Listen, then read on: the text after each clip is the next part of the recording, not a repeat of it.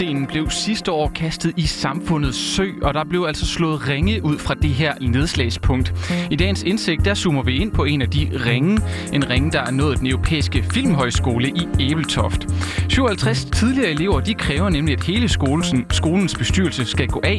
Et krav, der udspringer af ledelsens håndtering af en sexisme-sag, som eleverne stadig savner en undskyldning for. Men får de deres undskyldning nu, eller skal ledelsen gå af? Ja, det ser vi nærmere på.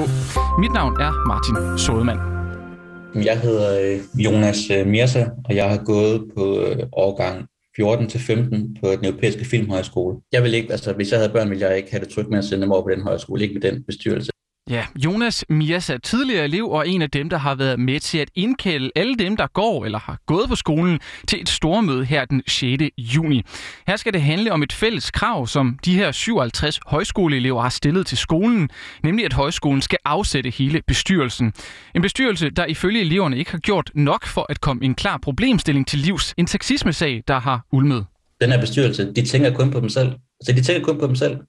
De er ligeglade med, med den virkelighed, de skal administrere. Virkeligheden, den interesserer dem overhovedet ikke. Altså, de har udvist en eklatant manglende forståelse for de her traumatiske omfang, de her overgreb her. Og det er først, når det adresseres i pressen, at de pludselig vågner op. Fordi deres fokus har været på til siden at bibeholde deres egen position, frem for at tænke på eleverne og skolen, så vil jeg vel.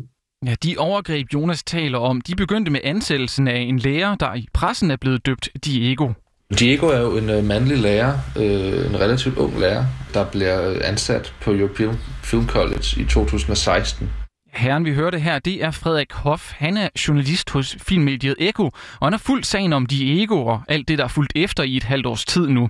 Et arbejde, der har kastet mere end tyve artikler af sig i en sag, der altså stadig mangler sit endeligt. Men lad os gå tilbage til begyndelsen. Vi skal tilbage til to tusind og seksten. I to tusind og seksten, der, der bliver Diego først øh, prøveansat i løbet af sommeren af Nadia Kløvedal Reich. Og det er så her, vi øh, senere har fundet ud af, at forstanderen øh, Nadia Kløvedal Reich, hun også bliver informeret om, at Diego har en tidligere klagesag, da han arbejdede på University of Texas i Austin, altså over i, helt over i U S A. Det spørgsmål er selvfølgelig, hvor meget hun får at vide. Det er, ikke, det er ikke helt klart. Men hun bliver i hvert fald informeret om, at der er en klagesag med øh, Diego, der handler om krænkelser over i Austin. Og hun vurderede så alligevel, at, at hun ville ansætte ham fast. Diego får altså en fast plads på den europæiske filmhøjskole. En international anerkendt skole, der tilbyder grundkurser i film til unge fra hele verden. Der går et hundrede og tyve elever på skolens lange kursus, som strækker sig fra august til maj.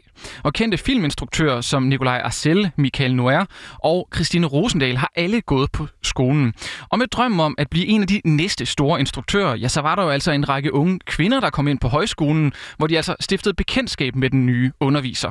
Ret hurtigt herefter fortæller nogle daværende elever øh, os, der er der altså nogle elever, der har nogle øh, grænseoverskridende oplevelser med ham. De føler, at han er øh, underligt nærgående for en lærer, øh, og at de begynder at få, det især unge kvindelige elever, der får meget tætte relationer til ham, hvor de skriver sms'er med hinanden om natten, og hvor de taler om meget personlige ting. Og der danner sig ligesom sådan et mønster for de her elever, fortæller de, hvor øh, de, de bliver meget tætte. Øh, de føler lidt, at de har et øh, ansvar for ham, fordi han også selv, så, øh, selvom han er lærer, deler meget personlige oplevelser med dem.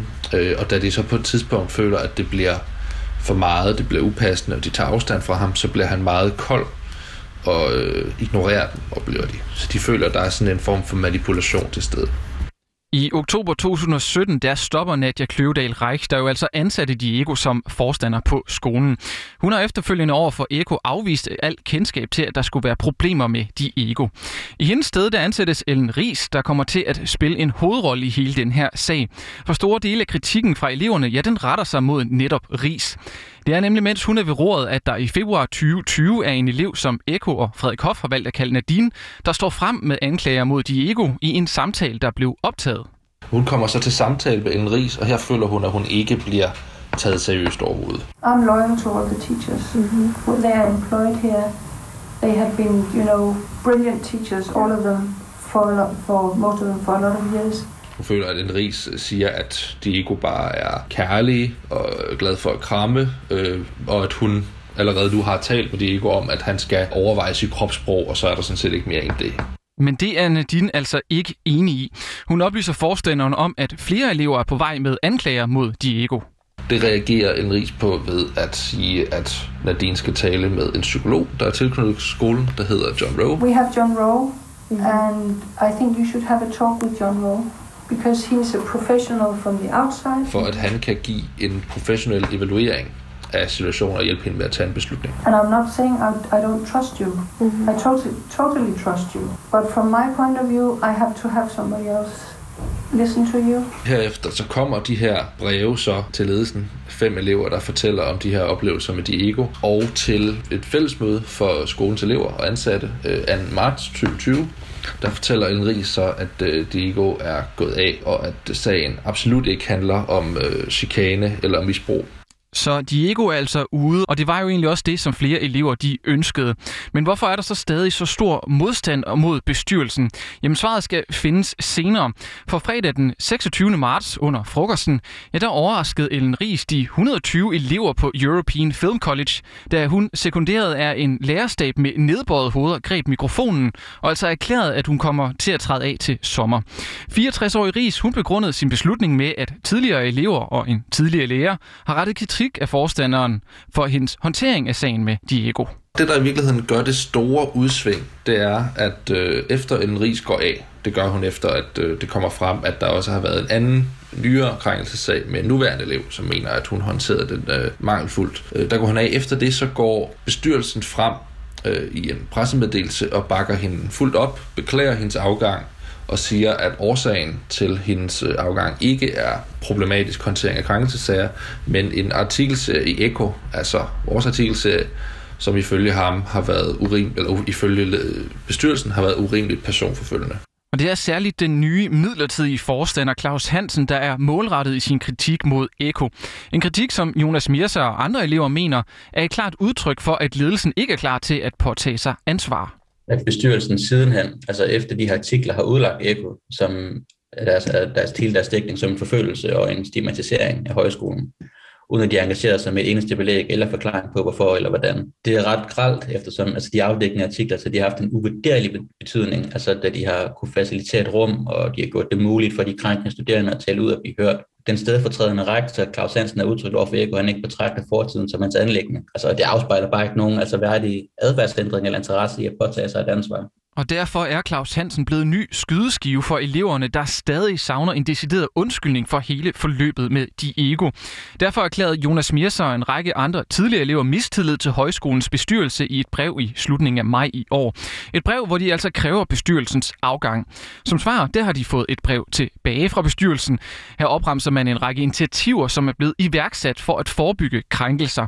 Det drejer sig blandt andet om forbud mod sex mellem lærer og elever, tilknytning af en psykolog, som krænkede elever altså kan henvende sig til, en spørgeskemaundersøgelse, en workshop, workshop samt udarbejdelsen af adfærdsregler. Jamen, altså, vi byder alle de her initiativer velkomne. Vi har bare ikke nogen tillid til, at de kan forvalte dem.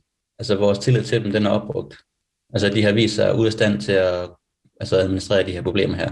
Og netop derfor har elevsammenslutningen altså også afvist, at repræsentanter for E F C's bestyrelse kan deltage i det her stormøde den sjette i sjette. Jamen, vi synes også, det er fedt, at de langt om længe gerne vil tale med os. Det byder vi også velkommen, men lige første omgang, så vil vi gerne fokusere på det her møde her, uden at de kigger os over skuldrene. Jeg håber på, at der er nogle andre elever, som øh, ikke har kunnet tale med nogen om de her ting her, som måske nu får et rum og kunne blive hørt i. Og så håber jeg på, at vi, øh, altså, der kommer noget rigtig konstruktivt ud af, de her, ud af det her møde her, så, så højskolen kan blive forbedret. Det har ikke været muligt at få en kommentar fra højskolen selv, der altså har sat en advokat på sagen.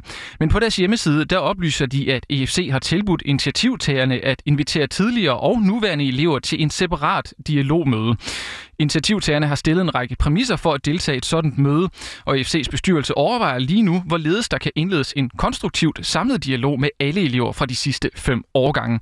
Men en sådan dialog, den må altså vente til efter det her stormøde, hvor Jonas Mirza, trods den her udstrakte olivengren fra bestyrelsen, fortsat forventer opbakning til at kræve deres afgang. Hvis nu at det viser sig, at der er et flertal, som ikke ønsker det, altså, så vil vi selvfølgelig rette os efter det. Det er dog ikke vores indtryk lige nu. Vi bliver klogere på søndag, men ikke for nu. Det var nemlig enden på dagens indsigt. Udsendelsen var tilrettelagt af Flora Jul Holst, og jeg var din vært. Mit navn er Martin Sødemann. Tak fordi du lyttede med.